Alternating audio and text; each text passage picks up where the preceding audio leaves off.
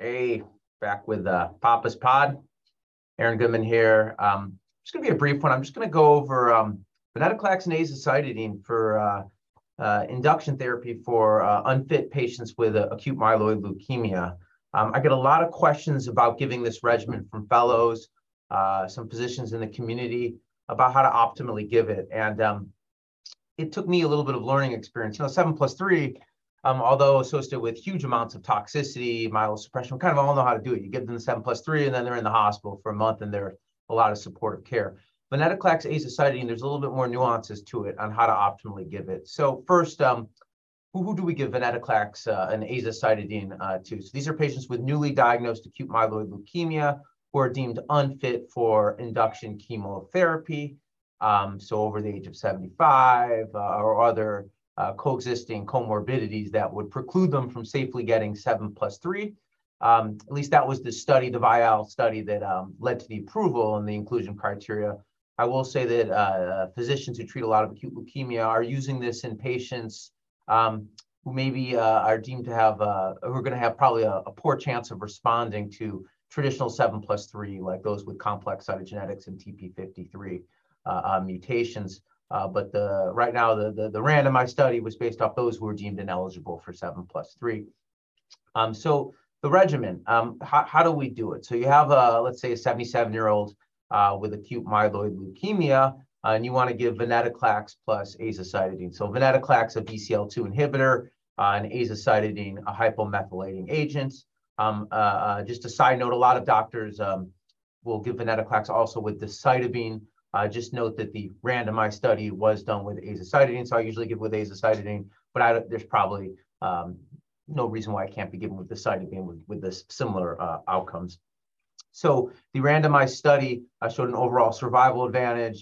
Uh, you know, patients were living over a year compared to just single agent hypomethylating agent. The complete response rate was about sixty-five to seventy percent, or complete response plus C R I was about sixty-five to seventy percent, uh, which is much better than single agent hypomethylating agent where you would expect only twenty to thirty percent. So it is better. I like it. It was a fair study. So how do I go about giving it? Okay, so um, the first thing is um, it can be given outpatient.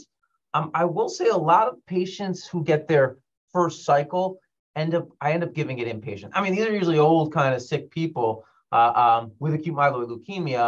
So I already am scared about them because I'm giving them venetoclax azacitidine. And although it can be given outpatient, um, a lot of the times I am giving it inpatient. Now there are some, you know, more stable patients like an M D S to A M L with just cytopenias who are a little bit more fit that I will give it outpatient. Uh, but but uh, again, I would say, you know, maybe even half the time uh, these patients are admitted for cycle one, okay? So the dosing is azacitidine seventy-five milligrams per meter squared, uh, days one through seven, and the venetoclax is dosed at four hundred milligrams. Uh, given the the the uh, the trial and the label was day one through twenty-eight. I'll tell you how I do it. Now the first thing is, you know, the, the scary risk is tumor lysis syndrome, which was way more common with C L L uh, uh, than it is with A M L, uh, um, but it can happen with A M L. And you're actually not supposed to uh, start the medication until the white blood cell count is under twenty-five thousand. Now, a lot of these patients are M D Ss to A M Ls or elderly A M L where they're not presenting with like a proliferative A M L like F L T three in a younger patient or N P M one mutated disease. So uh, a lot of times they already have a, a lowish white count. But if they do have a, a higher white count than twenty-five thousand, uh, I do typically uh, start hydrea Uh, and give for a few days, also with fluids and, you know, good tumor lysis prophylaxis uh, uh, to try to get that white count down. Um, if hydrea is not doing it, you can give a, a, a low dose of cytarabine uh, or an intermediate dose of, of cytarabine to try to get those uh, white blood cells down, okay? But usually you can able to do it, okay? And once you get them down, you can start the therapy. Now, um, the ramp up is uh, one hundred milligrams on day one, then two hundred milligrams of venetoclax, then four hundred milligrams. Um, you know, if they're inpatient, um, I do it. I try to follow the label. Although, you know, if their white count's one, you can just start the four hundred. They're not going to tumor lyse. Um, if they're outpatients, I've already deemed them pretty safe, and like it just ends up being more confusing doing the one hundred, two hundred, four hundred. So I, this is off label. I typically just start the four hundred. Uh, um, but if you're really worried about tumor lysis uh, uh, or they're in the hospital a little bit more sick, it's one hundred, two hundred, four hundred. And then you continue the four hundred through day twenty-eight. Again, the azacitidine given seven days in a row, seventy-five milligrams per meter squared. If the tumor lysis is going to happen, it's going to happen like right away. Uh, I mean, these it's really effective, these these drugs, and you check, you know, uh, tumor lysis labs literally like six to eight hours or or four to eight hours after the initial dose uh, uh, in the hospital. Again, you shouldn't be giving this outpatient if you're worried about uh, frank tumor lysis syndrome. So um, I, th th that's how I typically do it. Now, um, if these patients are neutropenic, uh, um, which often they are, or they're they're all gonna become neutropenic. This this regimen's one hundred percent myelosuppressive, and neutropenia is uh, universal. Um, the question always comes, you know, as far as anti-infective prophylaxis. So so everyone I put on acyclovir, and everyone who uh, gets severe neutropenia less than five hundred, I put them on levofloxacin five hundred daily. Uh, but the big thing is uh, azoles like posaconazole, voriconazole, and fluconazole. So we know with seven plus three uh, induction, uh, flu, uh, uh, voriconazole or posaconazole is very important in preventing invasive fungal infections. The the risk of fungal infections with uh, venetoclax, azacitidine, it's seemingly less. We don't have as strong of data. There are some reports, including from our group, uh, that there are some fungal infections. It's much less. And as I'll get to, if you're doing the therapy right and it's working, the patient shouldn't be neutropenic for, for months at a time. And, and if they are, you're doing it wrong. Um, so typically in newly diagnosed A M L, um, when I'm giving venetoclax azacitidine, I don't give it with an antifungal. So um, they can get the full dose, four hundred milligrams, because they're, you know, they're not getting chemo, chemo or their gut barrier is going to be all disrupted, and maybe mucositis. Uh, uh, um, in the you know, so there's just less fungal infection. So I personally don't do it uh, uh, um, for newly diagnosed acute myeloid leukemia, who's getting this regimen. Um, and if you are going to do it, and a lot of doctors do do it uh, uh, with with uh, posaconazole, uh, um, the dosing of uh, uh, uh, venetoclax is supposed to be seventy milligrams. Um, which is cumbersome because that's like a, a lot of pills. So I just give it with one hundred. You know, these are all based off like test tube models or, you know, stuff that the pharmacologists come up with, and like seventy versus one hundred. So I give one pill at one hundred, although the label says give it seventy if you're going to give it with posaconazole.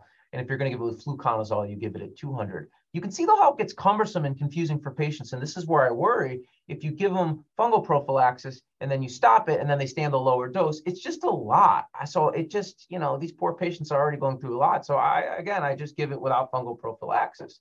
And what's going to happen is these patients will become near, always neutropenic. And when the regimen works, you'll see the platelets come up first. Okay, so typically even as early as day fourteen to twenty-one, you'll start seeing those platelets shoot up. Then you know you're in business, okay? The neutrophils will still be low though, they'll typically still be zero until you stop that venetoclax because it's so myelosuppressive. So we give the venetoclax azacitidine, and then on day twenty-one, I do a bone marrow biopsy, okay? And if that bone marrow biopsy is hypocellular, less than five percent blast, I stop venetoclax. I don't do the whole twenty-eight days. Actually, I almost always just do twenty-one days, okay? I don't do the whole twenty-eight days. The more we study venetoclax and A M L, it's probably less, it's just as good. You know, there's some data at ASH that maybe even seven days is enough. So I tip I, on day twenty-one, I, I stop the venetoclax. Uh, um, again, the labels through day twenty-eight, I get that bone marrow biopsy. And if the bone marrow biopsy shows less than five percent blast, or it's very hypocellular, there's not many blasts, I stop. The therapy's off and I start G C S F. And I do not start cycle two until their A N C's recovered. That's where people screw up. You do not go straight into cycle two until they have hematologic recovery. If you do go straight into cycle two, then they are just going to live neutropenic, okay? Uh, and then they you didn't help them. You, yeah, you got rid of their A M L, but you gave them chemotherapy-induced uh, cytopenias, and they're going to get sick. And so again, if you do it right, their neutropenia should stop after cycle one, and um, they'll no longer be neutropenic, and they're not going to have prolonged neutropenia and thus never needing the posaconazole. If you do it wrong and you just don't wait, they go into remit, they go into a C R I, they have less than five percent blast, and they have some counts, uh, but they're still neutropenic or severely neutropenic, and you start cycle two on day twenty-nine, then they're going to become neutropenic again, okay? And so I wait till their counts recover. And that first cycle is the hardest. That's when you're clearing out their leukemia, you're, uh, um, and it takes the longest for counts to recover, sometimes thirty, forty, sometimes even fifty days, you know, and then I start uh, the second cycle on A N C recovery, typically above one thousand and some platelets above seventy-five thousand, okay? And then each subsequent cycle, I watch them. And now they're starting cycle two with robust counts. And typically, their cytopenias won't be as bad. So as long as their platelets don't dip really below fifty thousand, I'm cool with it. And they typically don't. Uh, um, um, and their neutropenia, you know, you don't want to see prolonged grade four neutropenia. If they have an A N C less than five hundred for a week in remission, then the subsequent cycle, I will lower the venetoclax by seven days. So if you started at twenty-eight, then twenty-one, or if you started at twenty-one, then fourteen. Again, I'm typically starting with twenty-one days. So they typically, you know, if the next cycle, they have a prolonged duration of cytopenias, you know, I at least say, you know, like a week of A N C less than five hundred uh, or severe thrombocytopenia, then the next cycle, I'll do it fourteen days. And you keep on doing that until they are in remission and have very mild cytopenias. And some people do fine on twenty-one days, some people need fourteen. Some people need seven days, and some people, after the first two cycles, they just can't tolerate the venetoclax, and that's fine. They got in their remission, and the, you just continue the azacitidine. Uh, um, so, so that's really how I do it, and I can't stress enough the importance of allowing for count recovery. Now, if on cycle one they have, like, they blow through it on cycle one, you know, like their marrow's still packed, you can give cycle two. Um, I've not seen responses, you know, usually they're going to be refractory to it. Um, but if they have like an intermediate response where they've had some improvement, but still some blasts, then I don't wait for count recovery and I go into cycle two. And a lot of those patients, you can convert to C R by cycle two. And then you do the same thing again on cycle two and get a bone marrow biopsy on day twenty-one, assess their blast count. And usually after two to three cycles of N As, if it's not working, it's not working. Uh, um, um, so, um, you know, uh, again, you know, um, if they're persistent disease, but they've had some response, then you do go into the subsequent cycle without holding uh, uh, therapy. So that's how I do it in newly diagnosed uh, uh, disease. Uh, how do, you know, we use this off-label now in relapse disease um, or in patients post-allogeneic transplant who relapsed. In those patients, the risk of fungal infection seems higher. Um, Again, the data is not so great, but uh, in my experience, that's what it seems. And in some of the data suggests that.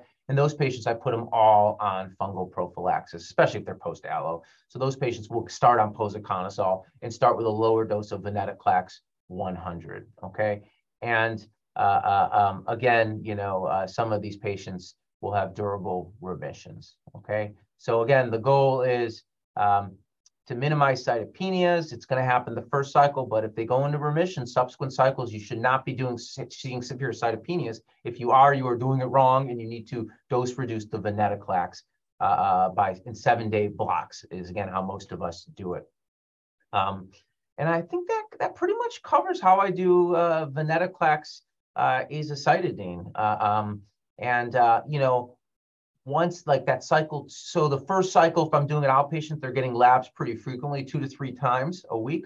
But once they get cycle two, you know, if they're recovering, weekly labs, and then in some patients, they're doing so good by cycle three, four, I have them just getting labs like once a month, and it's very rewarding. I got someone over the age of ninety who's a few years into this stuff, uh, um, uh, and I had another one uh, uh, uh, close to one hundred.